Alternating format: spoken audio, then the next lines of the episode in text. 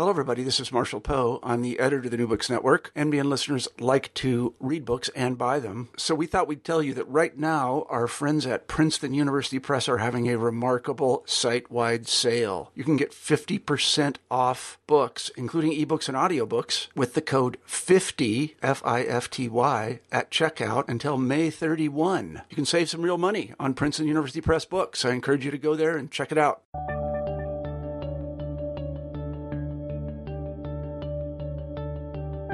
Hello, everybody, and welcome back to New Books in History. I'm Marshall Poe, your host. Each week we pick a new history book that we find particularly interesting, and we interview the author of that book. This week I'm pleased to say we have Kyra Hicks on the show, and we'll be talking about her new book, This I Accomplish Harriet Powers' Bible Quilt and Other Pieces.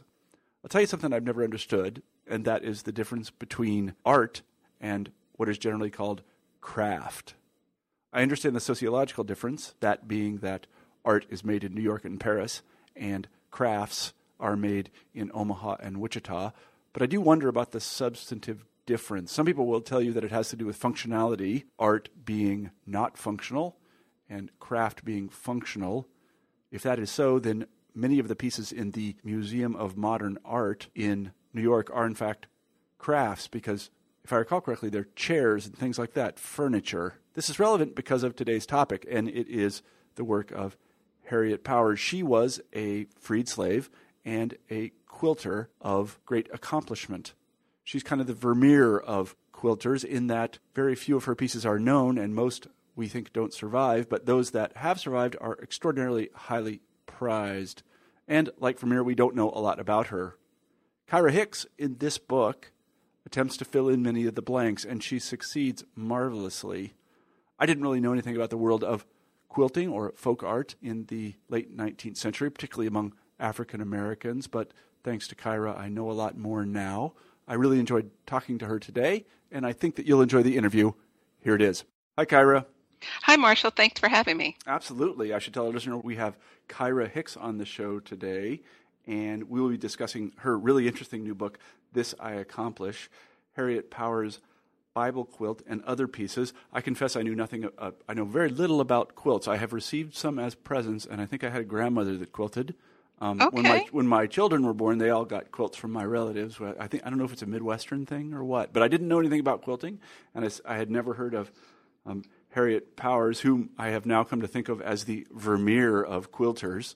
I love she, that. Yeah, because she was, uh, you know, she uh, many of her pieces, I guess, don't survive, but they are highly prized. She's yes, just they like are. just like Vermeer. So I, I, I'm, I, and actually, I interviewed somebody on this show who wrote a biography of Vermeer. So I was thinking a lot about that as I read this I accomplish, which I highly recommend to people, whether you're interested in quilting or not. But especially if you're interested in quilting, I would say this book is for you. Uh, Kyra, why don't you begin the interview by telling us a little bit about yourself? Certainly. Um, I am a quilter and I'm a quilt historian. I'm originally from Los Angeles. Um, and funny enough, I don't know of anyone in my family who quilted before I did. Since then, my mother and my sister have, have quilted.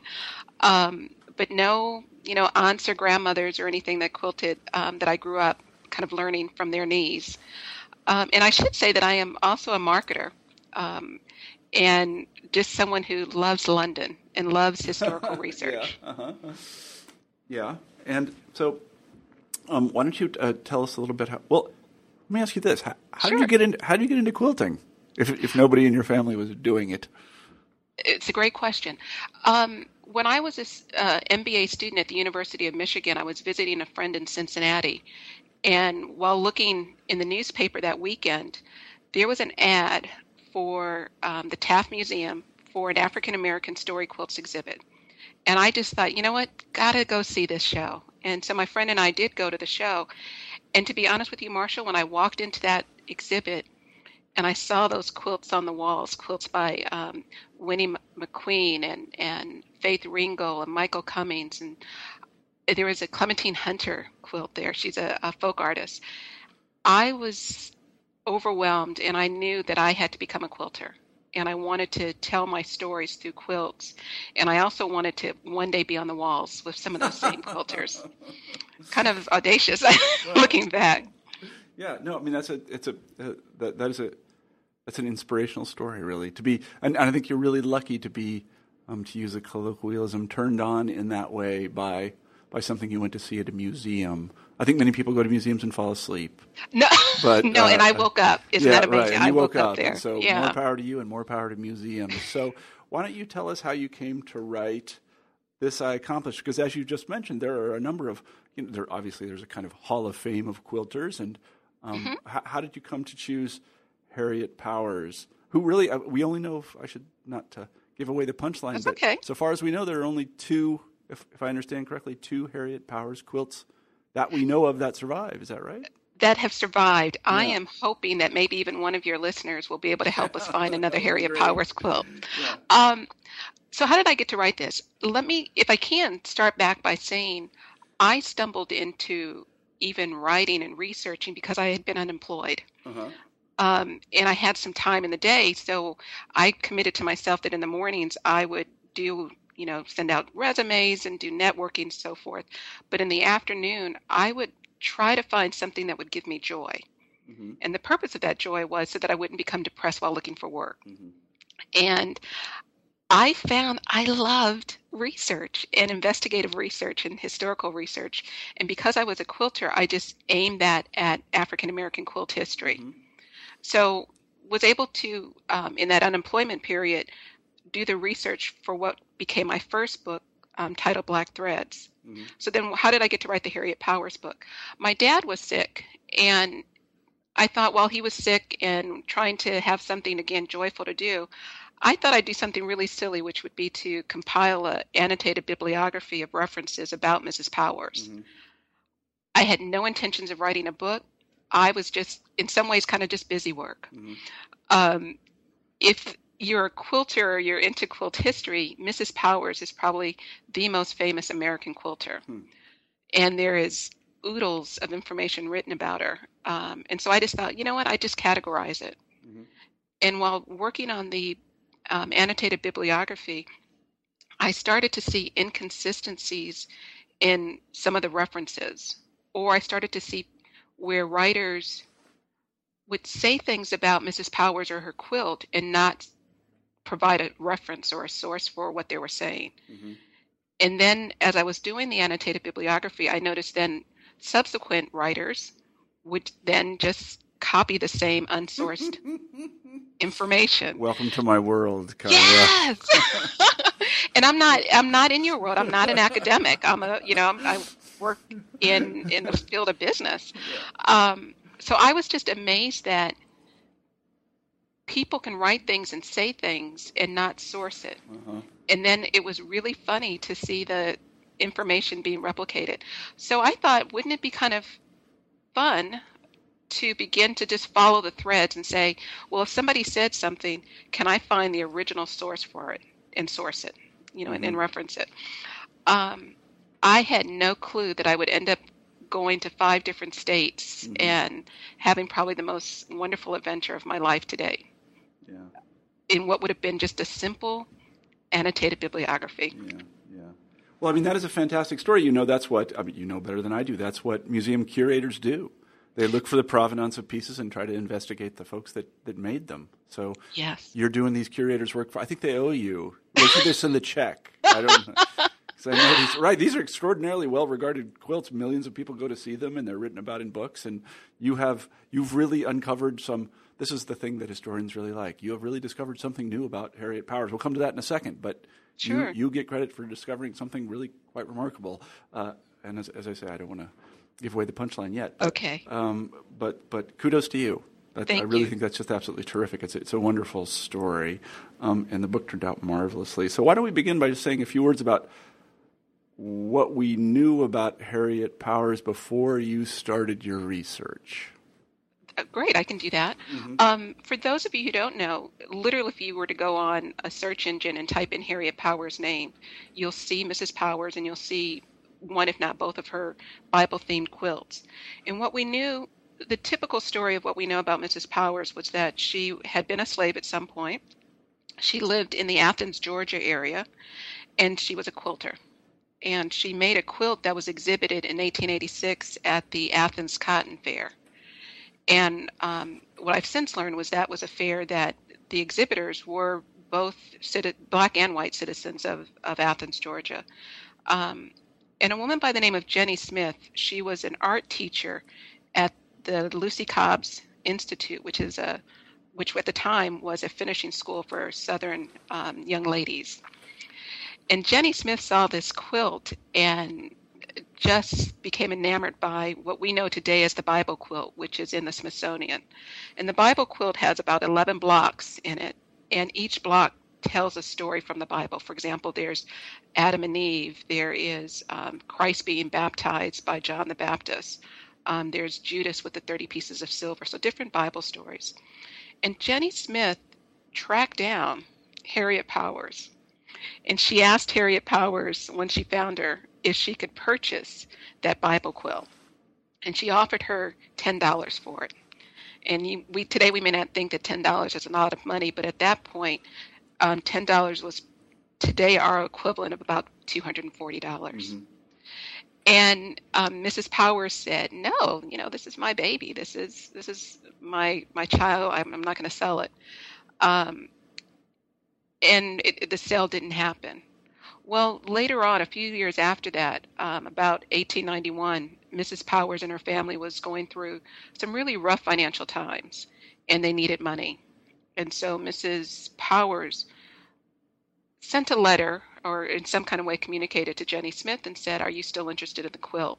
And Jenny Smith said, Yes, she was. And so Harriet and her husband um, got on a buggy, according to some references, and went to Jenny Smith's house in Athens. And um, Harriet Powers had it, the quilt wrapped up, and she, you know, went up on the porch, knocked on the door, and Jenny Smith opened it, and they went in. Harriet Powers had hoped to get $10 again for the quilt, and Jenny Smith said, You know what? I only have $5. And so Harriet Powers, when according to the story, goes back out and talks to her husband. And they, um, he said, You know, take the money. They must have really needed, mm-hmm. um, if you think about it, I'm a quilter, and I, I, even I think it would be difficult for me to give up my favorite quilt. Um, but Mrs. Powers goes back into the house and she accepts the $5. In accepting the $5, a couple things happened. One, she asked to visit the quilt. You know, this is how much she loved it. She mm-hmm. wanted to come back and visit the quilt. Um, and Jenny Smith agreed. And Jenny Smith, in addition to the $5, gave her a bundle of fabric scraps so that she could perhaps make another quilt if she wanted to. And I think the wonderful thing is that during those visits that Harriet Powers had with with the quilt and with Jenny Smith, Jenny Smith actually recorded what each of those um, 11 blocks meant. Mm-hmm. And that documentation has survived along with the quilt. Mm-hmm. So that's the story as we know it. Um, later on, Jenny Smith, um, who is really a lover of art, she's an art teacher, um, has the quilt exhibited in 1895 at the Atlanta Cotton Exposition. And this is the one where Booker T. Washington spoke at. Mm-hmm um, and it's exhibited in the Negro Building.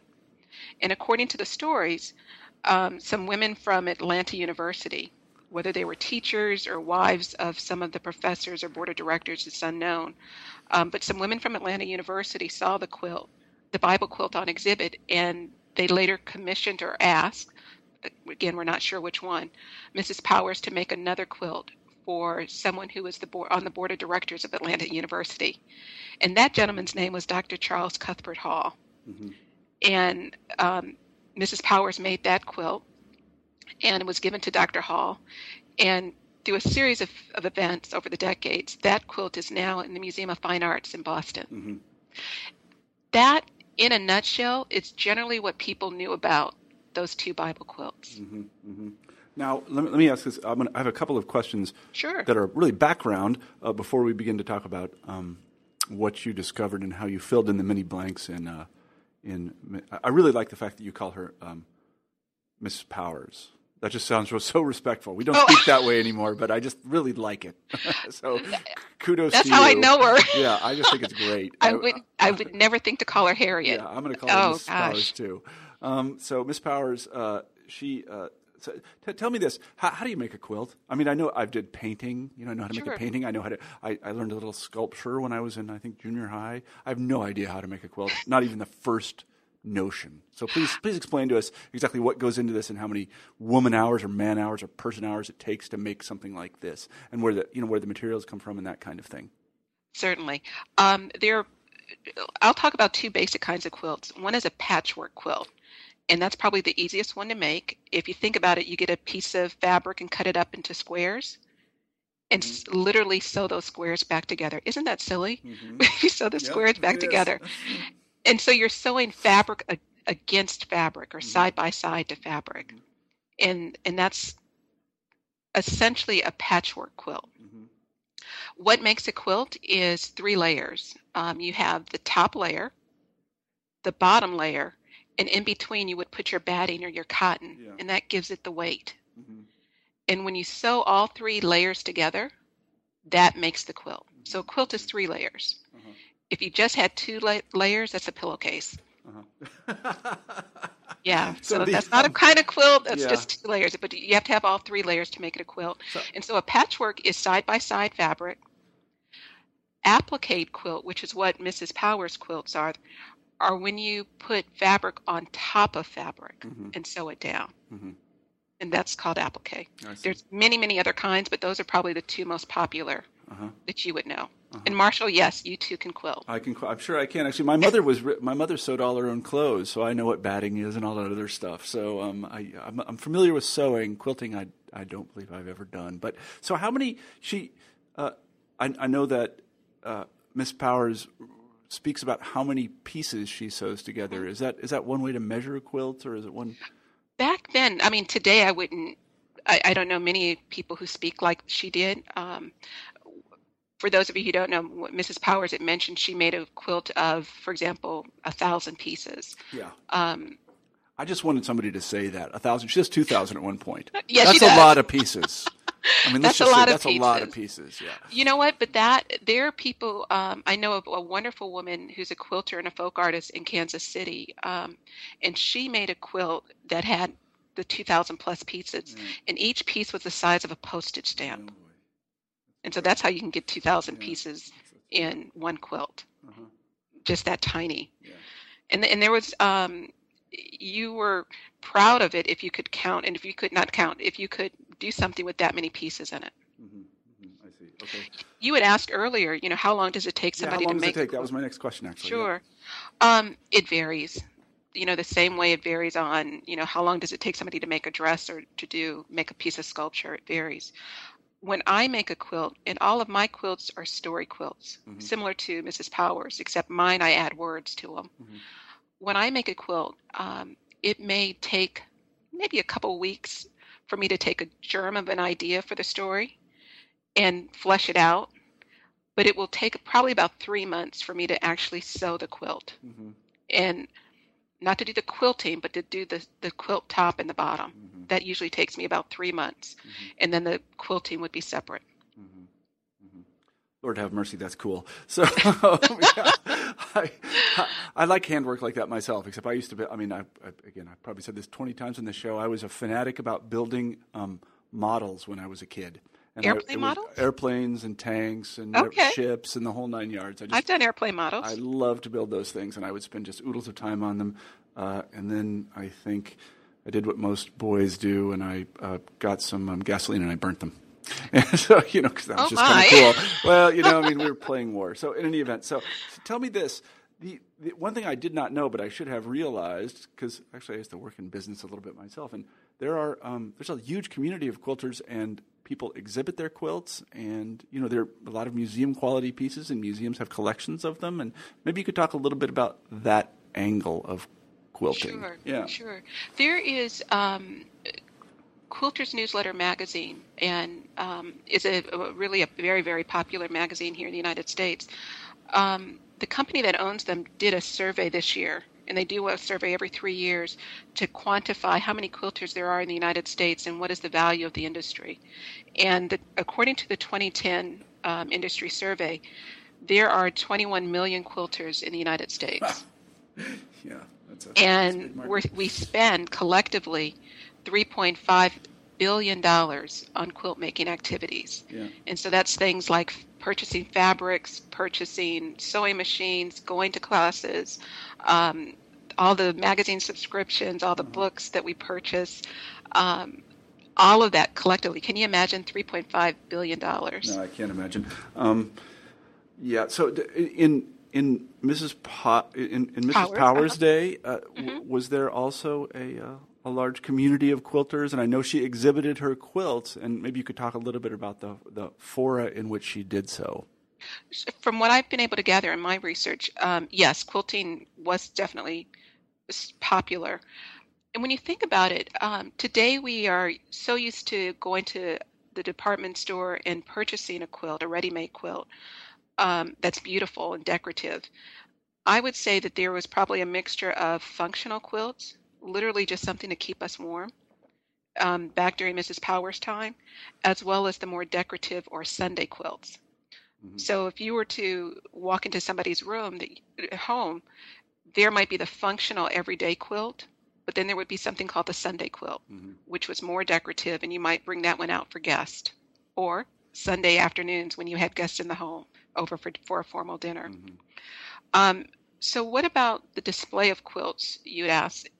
In Athens, Georgia, I was able to um, read many, many issues of the um, Athens Banner Herald, which is the newspaper there, and look at accounts and, and articles about the fairs that went on, the county fairs that went on.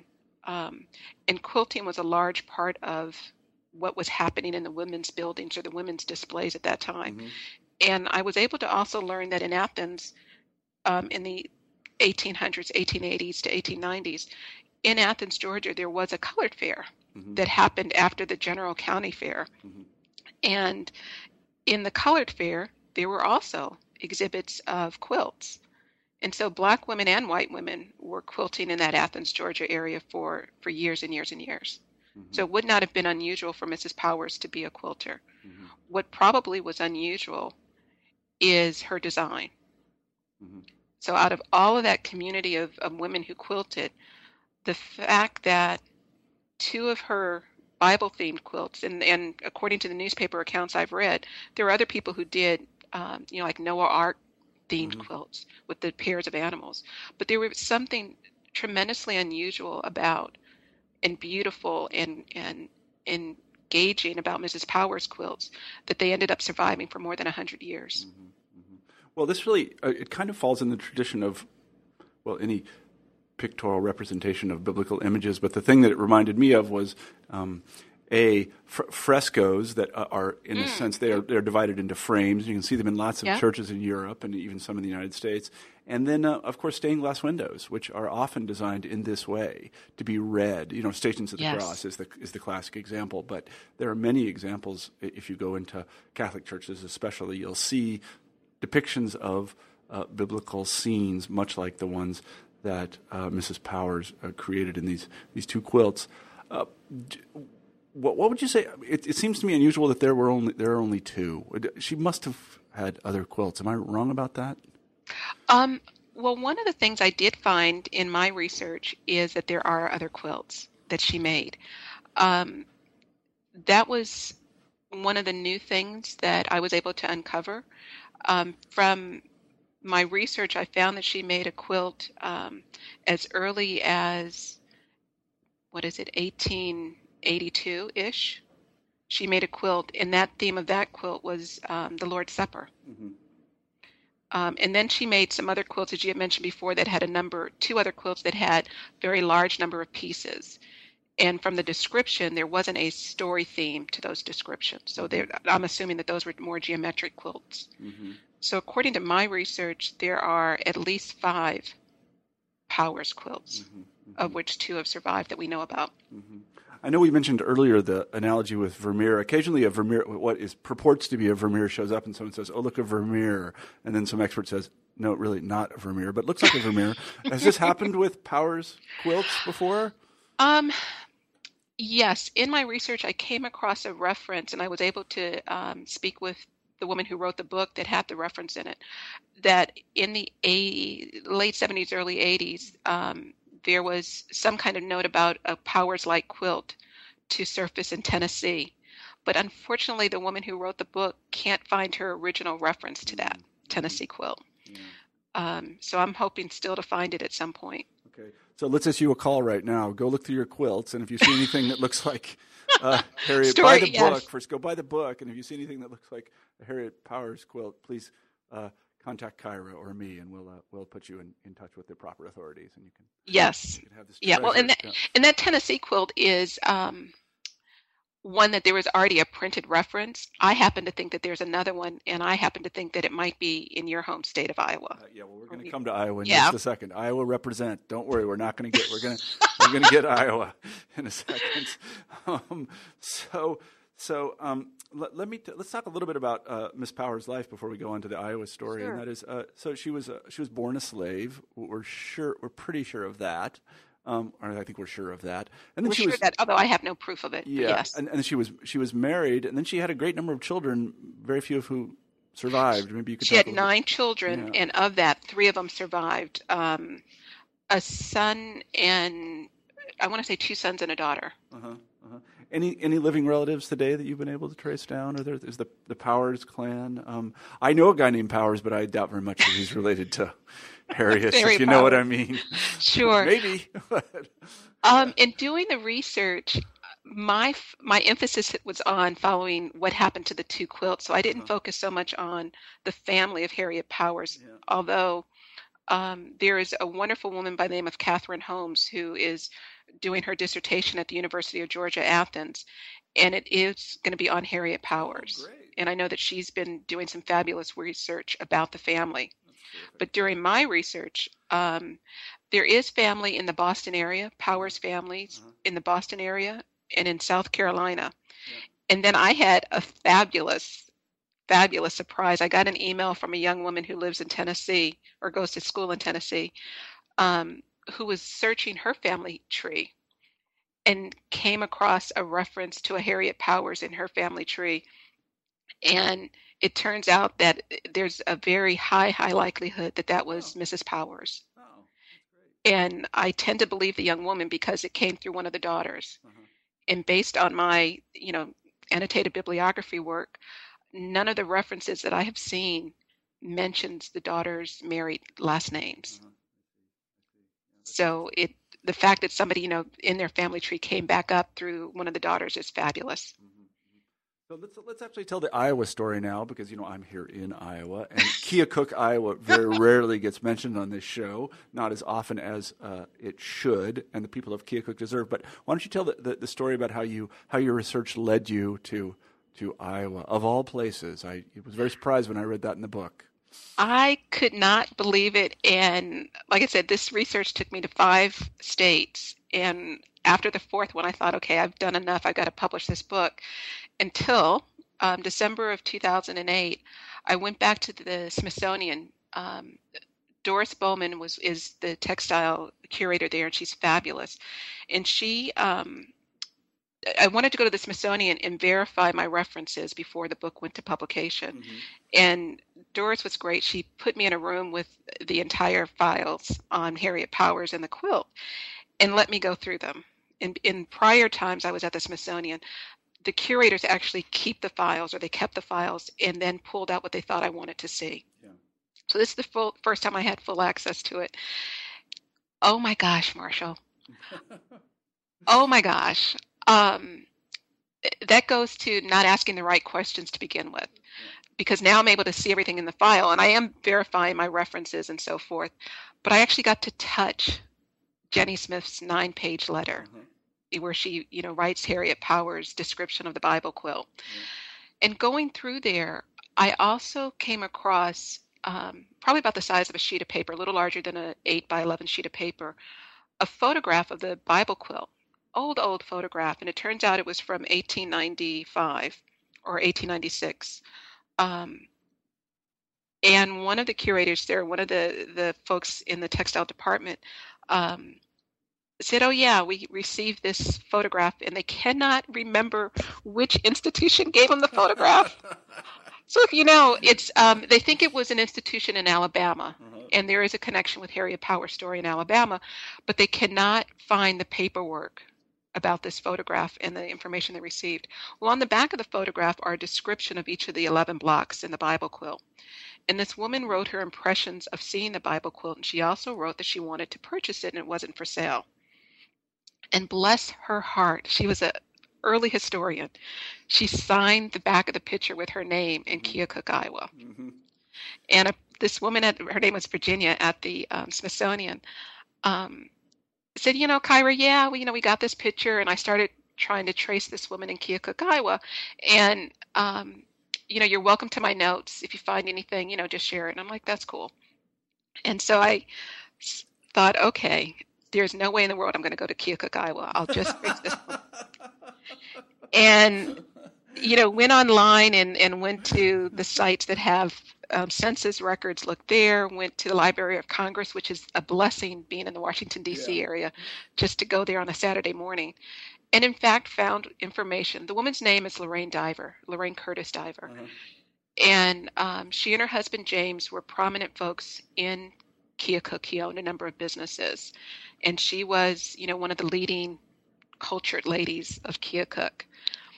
Um, the story goes, or at least what I've been able to understand, is um, they had one daughter who passed away unexpectedly at the age of 15. Mhm. Uh, um, and it devastated Mrs. Divers. And she took up photography to kind of work herself out of her mourning. She took up photography. Um, well, then 1896, 1895 comes along, and for whatever reason, and they're wealthy, they go to the Atlanta Cotton Expo. And while at the Atlanta Cotton Expo, um, Mrs. Divers goes, and I'm sure her husband went as well, although I don't know that. They attend and they go in and see the um, the exhibit in the Negro Building. And one of the pieces on display is the quilt that Jennie Smith had sent, um, the Bible quilt. And Mrs. Divers, who I found out later in my research was also a quilter, she won a, um, a blue ribbon, believe it or not, at the Iowa State Fair for one of her quilts. Um, fell in love with the Bible quilt and she wanted to purchase it.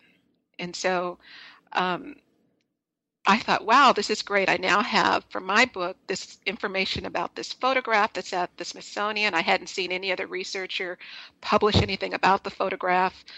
Um, we didn't know in quilt history that there was another woman who wanted to buy the Bible quilt. So this is terrific. I've, I have new information. Yep.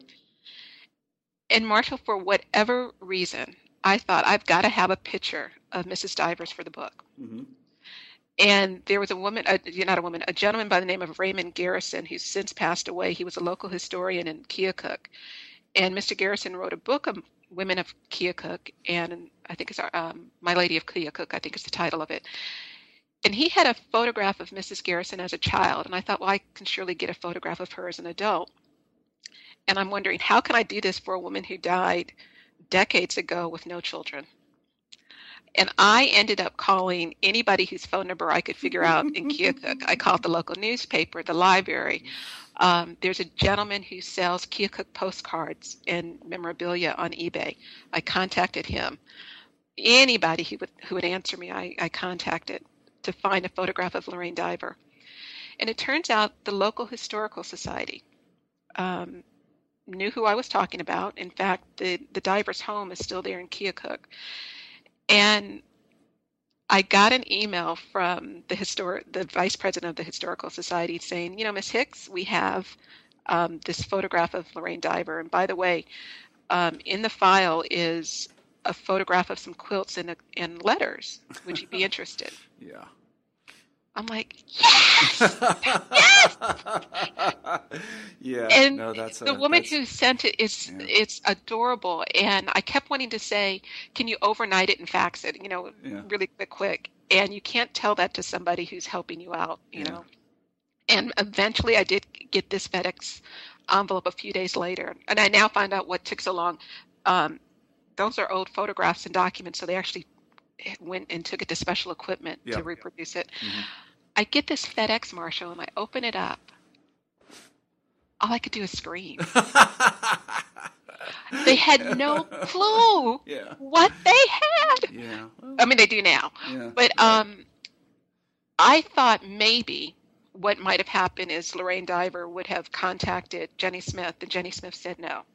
And so I was expecting, well, maybe if there's any correspondences with Jennie Smith. I was floored and I started screaming and crying and anything else you want to say. Because out of this FedEx envelope came this photocopy of a letter. And it, it turns out it's a copy of a letter from Harriet Powers. Yeah. Uh-huh. And most historians up until that point had thought she was illiterate Uh-huh. because of the, you know, the figurative um, features of her, the narratives of her quilts. And here is Harriet Powers writing about her life. Yeah. Um, while I don't know this, what I suspect happened is that um, Jennie Smith said no, and and Mrs. Um, Diver was able to f- get in contact with Harriet Powers herself and asked Harriet Powers something about a quilt. Uh-huh. And I think this is the response from Harriet Powers because, in addition to um, what was in that FedEx envelope, was another photograph of the quilt similar to the photograph that was at the Smithsonian, and a freaking picture of Harriet Powers. Yeah, that's right. Yeah. And Yeah, no, that's that, no. I can't really imagine. I've never made a discovery like that. I've been a historian for I've been a historian for over twenty years, and I can't say I've ever made a discovery like that. Uh, Oh Um, my yeah, no, goodness. And no. so um, literally the next day, bright and early in the morning, I'm in my manager's office saying, you know what, I got to take some time off and go to Keokuk, Iowa. and he looked, I mean, fortunately at the time, and I don't work there now, but at the time, everyone knew I'm this little kooky person who does, you know, this quilt research.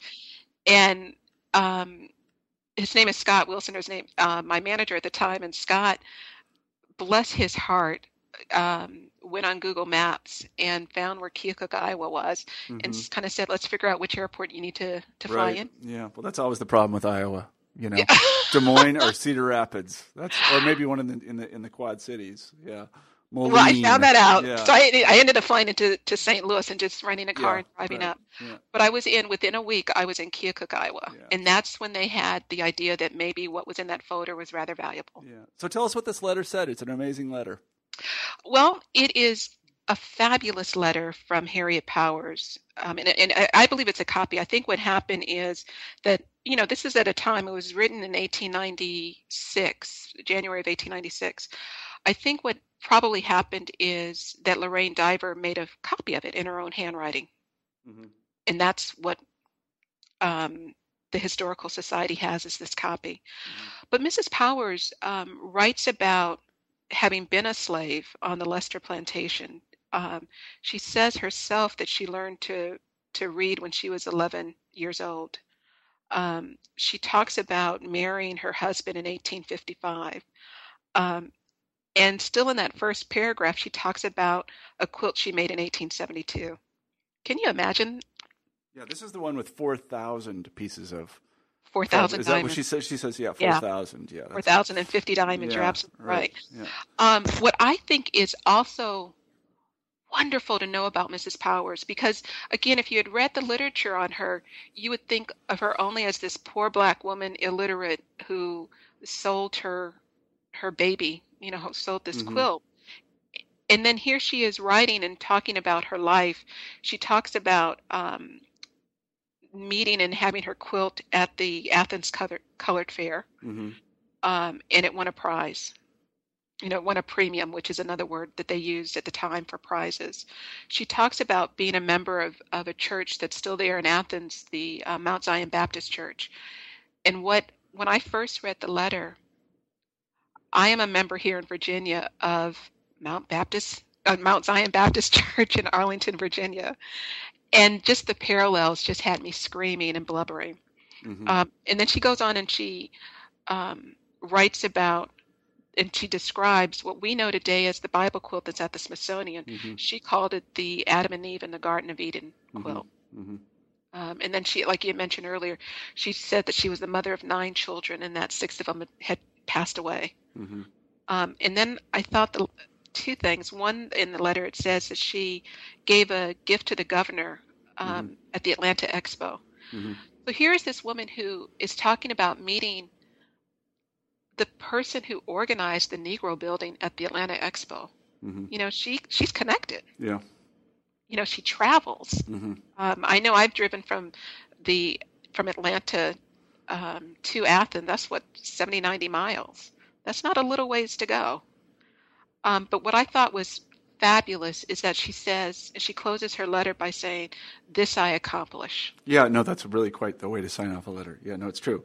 Because the letter begins, I mean, I have it right here in front of me. The letter mm-hmm. begins, The Life of Harriet Powers. And then she describes her life, and it has a, really some poignant uh, lines in it. You know, for example, I am the mother of nine children, six dead, three living. Yeah. And, and then she says, after leaving Atlanta, it was said I was dead. It yeah. was not so. See, we were gossiping way back when. She's like, let's make dead. that straight. I was not dead. Yeah, yeah. that's exactly right. And then she says she talks about the governor and the, and the, and the gift of, of, fruit. Actually, I was just talking to my wife. You know, people used to give fruit around Christmas. It was kind of a big deal. Yeah. Not anymore. You know, um, and the, you know that was interesting. You talk about um, around Christmas. Mrs. Powers in her letter says that she was at the expo on December 26th. Mm-hmm. Um, what I think was significant, and I wondered, you know, who would go to a fair the day after Christmas, you know, so far away from home? And that, that sent me back to the Library of Congress. And it turns out December 26th was Negro Day mm-hmm. at the Atlanta Cotton Expo. Yeah, uh huh. Yeah, that's pretty remarkable. Yeah, that's that's absolutely remarkable. Well, the letter is worth the price of your book. I got to say that, oh. and you have a reproduction in there as well, which is very nice. Uh, it, it, really is an, an amazing letter, um, and and you can see kind of that she's ha- hap- she's she's glad of the attention. She's, yeah. she's, she's happy that people are interested in her work. Um, and the and the work is really kind of front and center in the letter because she does mention the quilts and things like this. So it's a yeah, it's a. Is this the only known writing by Harriet Powers? It is.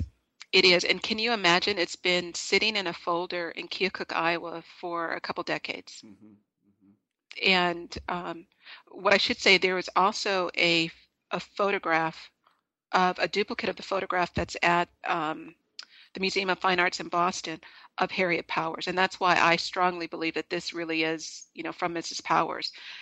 As a quilter, when somebody asks me about commissioning me to make a quilt, I would typically give them, send them a letter, send them a artist resume, and some photographic or imagery so that they know what they're getting. Mm-hmm. Um, and that to me is, seems like what Mrs. Powers is doing. Mm-hmm. Yeah. So I believe I have no proof of this, and again, I don't want to be like the other the other researchers who kind of say something and and kind of put it out there without sourcing it. So I will say I don't have any proof of this. I believe that there is a potential for Mrs. Divers to have actually commissioned a quilt from Harriet Powers. Yeah. And the funny thing, and the, and the reason why I happen to love Keokuk, Iowa now, and I'm hoping that somebody actually will find another Powers quilt, is um, when Mrs. Divers passed away, um, her husband, there must have been a great love affair between the two of them. They lived in a house called Port Sunshine. And when her husband eventually passed away, in his will, and I've read his will, um, which is really kind of humorous to read, he loved his wife so much that he required the executor of the will not to sell or change the house in any way. Mm-hmm. In fact, he funded somebody, to, a caretaker, to live in the house mm-hmm. with specific instructions like no children, no men can stay overnight, kind of thing. Mm-hmm. Um, but he said that they, over their lifetime, had purchased and, and built a really wonderful home with mm-hmm. lovely items from their trips. And they literally went around the world mm-hmm. in travels. I believe that if Lorraine Diver commissioned a quilt from Harriet Powers, it, it would have remained in that home. Mm-hmm. And it wasn't until September of 1959 that the trustees, and the trustees were only to be women, that the trustees of the um, estate were able to petition petition the court to sell the home. I mean, they just couldn't sustain it. It yeah. needed so many repairs and so forth. And so there was an auction in September of 1959, I believe in Keokuk, Iowa, mm-hmm. and the contents of the home were sold. Mm-hmm. If there was a Harriet Powers quilt that Mrs. Divers had, I believe it would have been sold in that auction. Mm-hmm. Um, man, wouldn't that be wonderful yeah, for the somebody? Auction, the, the auction catalog doesn't survive. I have not been able to find it. Um, I have checked the newspapers. Oh. I realize now that I'm not in Keokuk that I didn't check yeah. the phone book to yeah. see who would they have called in 1959 to huh. organize such an auction. Huh. Um, I don't know if it was an auction like a Sotheby's auction, very formal with the catalog, or if it were more of a yeah. estate thing where uh-huh. you know they put everything on different tables and piles and mm-hmm. have at it. mm-hmm. in terms of auctioning. Mm-hmm. Um, I have talked to the current, believe it or not, whatever, I don't know how much the man um, may have made over his lifetime, but there is still the Lorraine Diver Memorial Fund, and there is still a trustee of that yeah, fund right, today. Exactly, that's amazing. Yeah. Um, and I have s- since seen and met in person the current trustee, uh-huh. and she does not have any records, oh. you know, from the from the auction to know who bought what or what was in the estate. Right.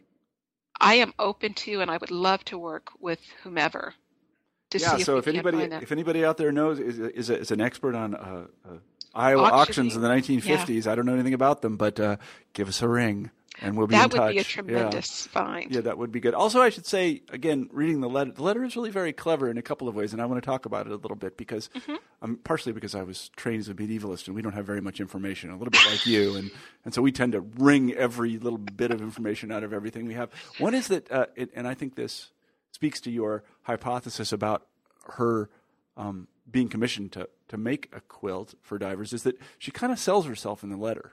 Mm-hmm. And she she does put this stuff in that sounds you know a little bit odd about these quilts that she makes, and so I, I think that you know there's yeah she's definitely proud of what she does. So I, I, yeah. wouldn't, I wouldn't call it solicitous, but she she she makes sure that you know that she can do this thing. Yeah, which is interesting. Uh, and then the other thing about the letter that really struck me was, and this is um, a comparison between the way she is reported to have spoken by uh, se- several of her uh, people that, that encountered her I, I think um, I think Jennie Smith actually wrote something. Yes. Was it Jennie Smith? And there's a lot of dis and dat, if you know what I mean. There's a lot of this sort of black dialect, or, or but the letter is in absolutely perfect English without error. It's it's. Uh, I wish my students wrote that well. Um, so, so, and it has complicated lexicon too. She says she was. I can't remember. She says I was. I was compo- I composed and completed, which you know yes. that's uh, for my people in the 1890s. That would have been highfalutin. They wouldn't have spoken that way. They would have said, I did it. um, but I think it's almost like it, it, and, and again i will just use my own experience as a quilter if somebody's asking me to do a commission you want to put on your sunday best yeah. So you want to be a bit more formal yeah.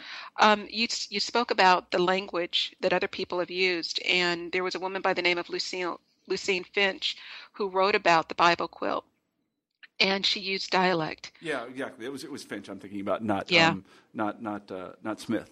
Yeah, it was uh, Miss Finch, and I have since um, located and and spoken to relatives of Miss Finch, um, who I actually I do wish I could have met her because when I read her work at first, I thought, you know what, you um, I was pretty angry with her, um, and you'll see that if you read the book. Yeah, no, I.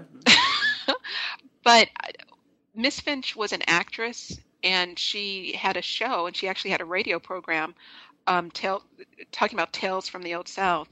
And so I think she wrote and and tried to characterize Mrs. Powers in that way that she did for her, you know, acting career. Yeah, I mean, this was kind of a minstrel show by a white woman yeah. in a weird sort of way, uh, and I had no idea they lasted that long. But she made yeah. quite a career at it, didn't she? I mean, she was she did big audience um, doing these things. She did. Um, and, but, but, like I said, I am now more. I my soften my opinion of Mrs. Finch now that I've met um, extended family members of her and I've read other items that she wrote. Yeah, well, it's nice that she showed any interest at all. I mean, that, that much we can definitely say. Uh, she it, there's a lot of little hamming up going on. That's that's true, and a lot of stereotyping. But, but you know, the good thing is, or not the good thing. I think what that does, it speaks to the power of Mrs. Powers' creativity, that she stitched together just simple cotton fabrics in such a way that people felt compelled to write about them and to photograph it. Mm-hmm, mm-hmm. So let's let's actually uh, move forward pretty quickly uh, because I wouldn't say we're about out of time, but we're mm-hmm. we're, we're coming up on it, and I want to I want to conclude three stories. The first is the story of uh, Harriet Powers herself. When did she die, or do we know? And sure, how? she died um, January 1st, 1910. 1910, okay. And then uh, let's uh, trace, as the art historians all say, the provenance of the quilts. Now, the quilts are now, one of them is in the uh, National History of American, Na- National American uh, Wait, wait, it's in some part of the Smithsonian. I can't remember the name. The American History, National yeah, Museum of American National History. Museum of American History, and mm-hmm. then the other is in the MFA in Boston. So how'd they get there? Sure. Let's do um, the Smithsonian one, when Jennie Smith passed away, it wasn't in her will, what to do with the quilt. Um, her executor, Harold Heckman, who was an accounting professor at the University of Georgia, kept the quilt and eventually, um, a couple decades later, donated it to the Smithsonian, mm-hmm. and who accepted it. And um, again, you got to, as a historian, you've got to read and question what people say about the stories. Um, in this case, read um, Jennie Smith's actual will and decide for yourself if the quilt should have gone to the Smithsonian. Mm-hmm. For the other quilt, um, the one that the women from Atlanta University had either purchased or commissioned uh, Mrs. Powers to make, um, that quilt went to Dr. Charles Cuthbert Hall, who was um, a Presbyterian minister in New York. And he also went on to um, become the head of the Union Theological Seminary in New York. Mm-hmm. A very prominent man. And what I didn't know, and probably the reason why they commissioned the quilt, was that he was a strong advocate for African Americans seeking education. Mm-hmm. Um, and eventually, he was able to raise enough money to sustain Atlanta University for two operating years. Mm-hmm. Um, and I think that's part of the reason why they, they gave him this wonderful quilt um, when he became the head of the Union Theological Seminary. Mm-hmm. When he died, when Dr. Hall died, the quilt went to his son, Basil Hall. And it was Basil Hall, who was also a Presbyterian minister, um, who eventually approached the museum in Boston to see if the museum would want to purchase the quilt. Um, of the wonderful curator, um, Mr. Cavallo, who was the textile curator at the time in the 1960s at the Museum of Fine Arts in Boston, um, was able to see how gorgeous that second Bible themed quilt was, and it's called the Pictorial Quilt. He thought he could purchase the quilt on behalf of the museum, but he thought it would do better to be in the collection of Maxim Karolik, who was he and his wife had been um, very prominent benefactors of the museum in Boston and it was Mr. Cavallo who was able to put the Karoliks, Mr. Karolik, in touch with um, Reverend Hall for that um, transaction. Mm-hmm, mm-hmm, mm-hmm. And there's a doozy there. Um, I know we're running out of time. No, go ahead.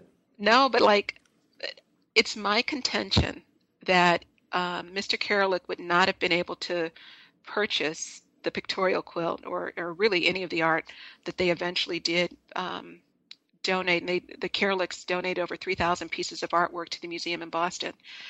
Had it not been for the outcome um, of a lawsuit where um, Mr. Karolik's wife, her name was um, Martha Cod- Martha um, Codman, and Martha's father passed away, and he, they were millionaires. His mm-hmm. her father passed away, and when the will was read a couple of days after he passed away, and he passed away in the um, 1886 or early, kind of mid 1880s. Um, 1886, I think it was.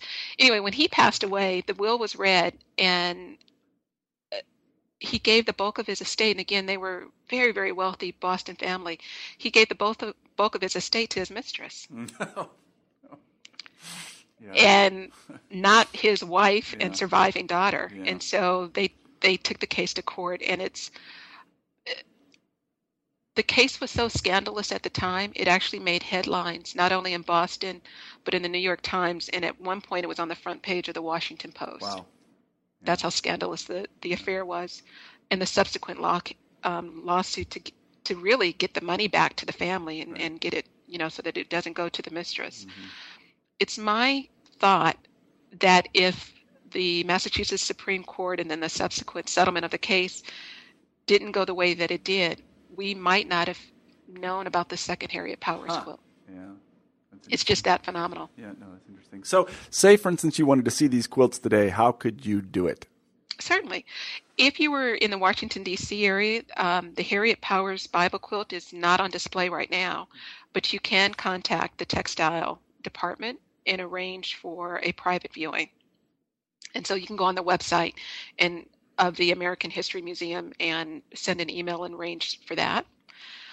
Um, I am totally excited that the pictorial quilt at the Museum of Fine Arts in Boston is coming out um, for display after almost 10 years of being in storage. It's coming out for display on um, with the opening of the new Art of the Art of the Americas wing mm-hmm. at the mm-hmm. Museum of Fine Arts in Boston. Mm-hmm. So it'll be on display starting November 20th. Mm-hmm. mm-hmm. I, I, have a link to both of those actually on um, the write up for this interview. So if people want to go see those things, and I will be in the Boston area uh, over the holidays, and maybe I'll go by the MFA. I haven't been there in a long time. I'd love to look at them. I have one technical question. You may not be able to answer it, but it strikes me. I'm I'm interested in these things. Now, these uh, um, these are largely made out of cotton. Is that correct? Yes. How, how the heck, that's an organic material. It's pretty fragile. How do you preserve something for a long time that's made out of cotton? Um, it is a technical question. I do know that for both of these two quilts, particularly the quilt in Boston, um, they are very aware of how much light hits the quilt. Yeah. So the quilt in Boston rarely, um, it, it, hasn't had even more than three three years total of light being shown to it yeah. In the 40 plus, almost 40 years that they've had the quilt. Mm-hmm. Um, and so the colors are still vibrant. Mm-hmm. And of course, they keep it in, you know, acid-free conditions and so forth. Yeah. The quilt of the Smithsonian has been up until a few years ago had been almost on continuous exhibit since the Smithsonian acquired the quilt. Um, so it was exposed for almost 30 years to light, and so it's it's a, a bit more faded. Yeah, yeah. Well, anybody who has a you know an old jacket or an old shirt knows that if you wear it outside a lot, it gets faded pretty darn quickly. And I was right. really wondering about that. I mean, it's one thing to restore a painting. It's I don't know how you would go about restoring a quilt. That that is far beyond me to even imagine. I, that'll have to be my next book. No. yeah, how to? I have no idea how you preserve these things. I'm sure there are people working on it now. Like I, I hope that there are people working on it right now. So, anyway, I want to say, uh, Kyra, thanks very much for being on the show. It's really been a delight talking to you. I've learned a ton of new things about quilting, and I'm glad to have been introduced to Mrs. Powers, as I will now refer to her in in in, in great respect. Uh, why don't you conclude the interview by telling us a little about about what you're doing now, what you're working on, what your plans are for further writing and that kind of thing. Sure. Um, and thank you so much. I am not decided what my next project is going to be, so of course I'm doing two things at once. Um, I am trying to find more information about Black British quilters, mm-hmm. and I'm trying to meet huh. and talk to Black British quilters. To the best of my knowledge, no one has really ever written or documented the work of Black British quilters. Uh-huh. So that's one thing I'm looking at. And the other is given the tremendous outpouring of quilts made um, during the election process, the, the presidential election of, of 2008, I'm now curious what quilts are in presidential museums. Yeah. Yeah. And kind of how, because you got to, if you're going to stitch something that long, you got to have been really enthusiastic about the person. Uh-huh. So what kind of quilts are in presidential museums? Yeah, yeah, So those are the two questions I'm looking at right now. Well, that is it. Those are both really great questions, and I, you know, I, I sometimes tell my um, students they come in and they say I want to be X, Y, or Z, and usually because they're Midwestern, and it's all very practical. And then I say, what do you really want to do? And then they'll tell me about their hobby. I'll say, well, why don't you make that your career? And they look at me yeah. like I'm an idiot. Um, but you know, I, I really admire you in a way because you have kind of made, you know, you've really made something out of your love of quilting, and that is a you know, America is one of the few places I think you can do that. And uh, and I just really uh, I'm I'm smiling here in admiration for you for for having done this. So let me tell our listeners that we've been talking to Kyra Hicks about um, her new book, "This I Accomplish: Harriet Powers Bible Quilt and Other Pieces." Kyra, thanks very much for being on the show. Thank you so much, Marshall. All right, bye bye. Bye bye. You've been listening to an interview with Kyra Hicks about her new book. This I Accomplish Harriet Powers Bible Quilt and Other Pieces. I'm Marshall Poe, the host of New Books in History. I hope you have a great week.